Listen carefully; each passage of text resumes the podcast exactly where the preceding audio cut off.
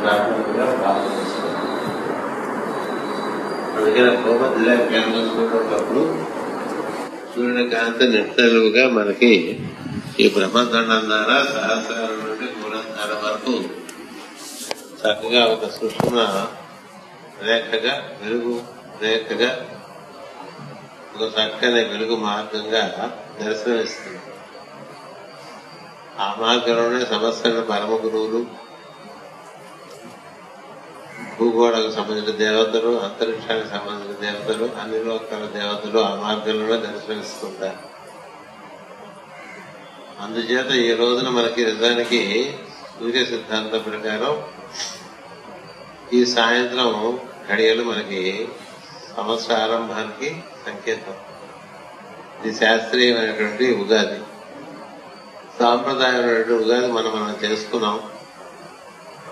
శాస్త్రీయమైన ఉగాది ఎప్పుడు జరుగుతుందంటే సూర్యుడు భూమధ్య రేఖని దాటి ఉత్తర దిశగా వెళ్తున్నాం. అలాగే శాస్త్రీయమైనటువంటి శరణవరాత్రి మళ్ళీ సూర్యుడు భూమధ్య రేఖను దాటి దక్షిణంగా వెళ్తున్నప్పుడు వస్తుంది. సెప్టెంబర్ ఇరవై రెండో తారీఖు వస్తుంది. ఈ రెండు చాలా పర్వదినాలు ఎందుచేతంటే భూమధ్య రేఖ సూర్యుడు దాటుతున్న సందర్భంలో భూమధ్య రేఖ ప్రాంతంలో పగలు రాత్రి సమానంగా ఉంటాయి. అందుచేత మన కూడా ప్రకృతి పురుషులు సమానంగా ఉంటారు. అందుకని ఈ సమయాన్ని అర్ధనారీశ్వర తత్వంగా చెప్తారు.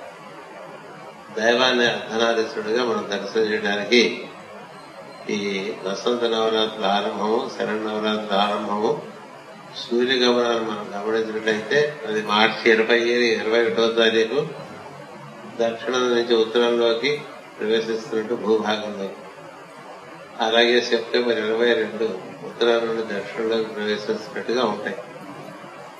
దాంతో మనం అనుసంధానం చేస్తే మనలో ఉండేటువంటి ప్రజ్ఞా పదార్థం చక్కగా రెండుకి రెండుకి సర్దుబాటు జరుగుతాయి. జరిగి మనలో ఉండేటువంటి కాంతి చక్కగా నిట్టనిలుగా మన వెన్నుపూస నుండి శిరస్సు వరకు వ్యాప్తి చెందినటువంటి ఒక వెలుగు మార్గం దర్శనం అవుతుంది. ఆ వెలుగు మార్గాన్నే పెద్దలు యోగ మార్గం అని చెప్తారు. ఆ వెలుగు మార్గంలో అన్ని లోకముల్లోని దేవతలు ఋషులు దర్శనమిస్తారు. అందుకని అనాదిగా ఋషులు ఈ సమయాన్ని ధ్యానానికి చక్కగా వినియోగించుకుంటారు. ఇది దృష్టిలో పెట్టుకుని మనం ఈ ఈ- రోజున ఈక్వినాక్స్ అంటూ ఉంటారు. ఈ సాయంత్రం అనేటువంటి ఈ సంఘటన. అంటే అది భూమధ్య రేఖ దగ్గర పగలు రాత్రి సమానంగా విభజింపబడినట్టుగా మనకి గోచరిస్తుంది పగలు రాత్రి ఇప్పుడు సమానంగా తయారవుతాయి. అందుచేత మనం దాని ఎందు అనుసంధానం చెంది ఉన్నట్లయితే మనలో ప్రజ్ఞా పదార్థం వరకు సర్దుబాటు జరుగుతాయి. ఆ సర్దుబాట్లు బాగా జరిగిన కొద్దీ మనలో అనుభూతి పెరుగుతుంది దివ్య దర్శనం జరిగేటువంటి అవకాశం పెరుగుతుంటుంది. పదార్థానికి ప్రజ్ఞకి మధ్య సర్దుబాట్లు జరగనంతగానో ఏదో రకరకమైన భ్రాంతులు భ్రమలు ఉంటూ ఉంటాయి. అందుచేత ఈ మనకి సర్దుబాట్లు బాగా జరగడానికి మనం ప్రార్థన నిర్వర్తించుకుంటూ ఉంటాం.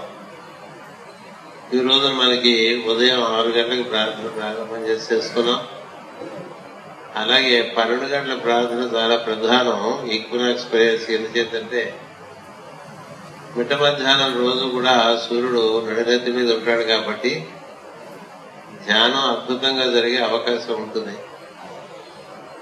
ప్రపంచంలో మనకి కార్యక్రమాలు చాలా ఎక్కువగా ఉండటం చేత మనం మధ్యాహ్నం ధ్యానం చేయలేకపోతున్నాం కానీ మధ్యాహ్నం ధ్యానానికి చాలా ప్రత్యేకమైన విశిష్టత ఉన్నది. ప్రత్యేకించి ఈక్వినాక్స్ ప్రేయర్ చేసేప్పుడు మధ్యాహ్నం ధ్యానం కూడా చేసుకోవాలి. అందుచేత ఈ రోజున పన్నెండు గంటలకు మళ్ళీ మనం ప్రార్థనకి ఇక్కడ చేరుకుంటాం. మరొక ఐదు సాటర్న్ రెగ్యులేషన్స్ చదువుకుంటాం. అలాగే ఆరు గంటలకు ప్రార్థన మళ్ళీ చేసుకుంటాం. మళ్ళీ ఐదు సాటర్న్ రెగ్యులేషన్స్ చదువుకుంటాం.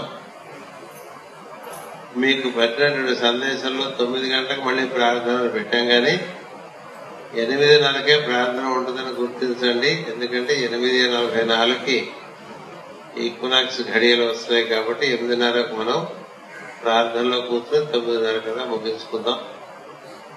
ఇది ఈరోజు మన కార్యక్రమము. పన్నెండు గంటలకు ఒక ప్రార్థన ఉంటుంది. ఈక్వలెన్స్ ప్రార్థన ఆరు గంటలకు ప్రార్థన ఉంటుంది. మళ్ళా ఎనిమిదిన్నర గంటలకు ప్రార్థన ఉంటుంది. ఇది ఈరోజు కార్యక్రమం. మనకి సహస్రాగం నుండి మూలాధారం వరకు ఒక చక్కని వెలుగుదారి ఏర్పడేటువంటి అద్భుతమైనటువంటి సమయం. అది మనలో ఉన్నది. అది మనం దాంతో అనుసంధానం చెందటం వల్ల మనం చక్కగా దానికి అనుభూతమై దానిలోనికి మనం ప్రవేశించాలి. దానిలోనికి ప్రవేశించడమే అమృతత్వం అనేటువంటిది. పెద్దలు తెలిపి ఉన్నారు. అందుకే అన్ని ధ్యానాలు అన్ని పూజలు అన్ని క్రతువులు. అందుచేత ఆ ప్రయత్నం ఉండండి. వీరున్నంత ఈ రోజున ఏదైనా పుస్తకం చదువుకోండి. అటుపైన వీరున్నంత మౌనంగా ఉండడానికి ప్రయత్నం చేయండి. స్వస్తి. నమస్కారం.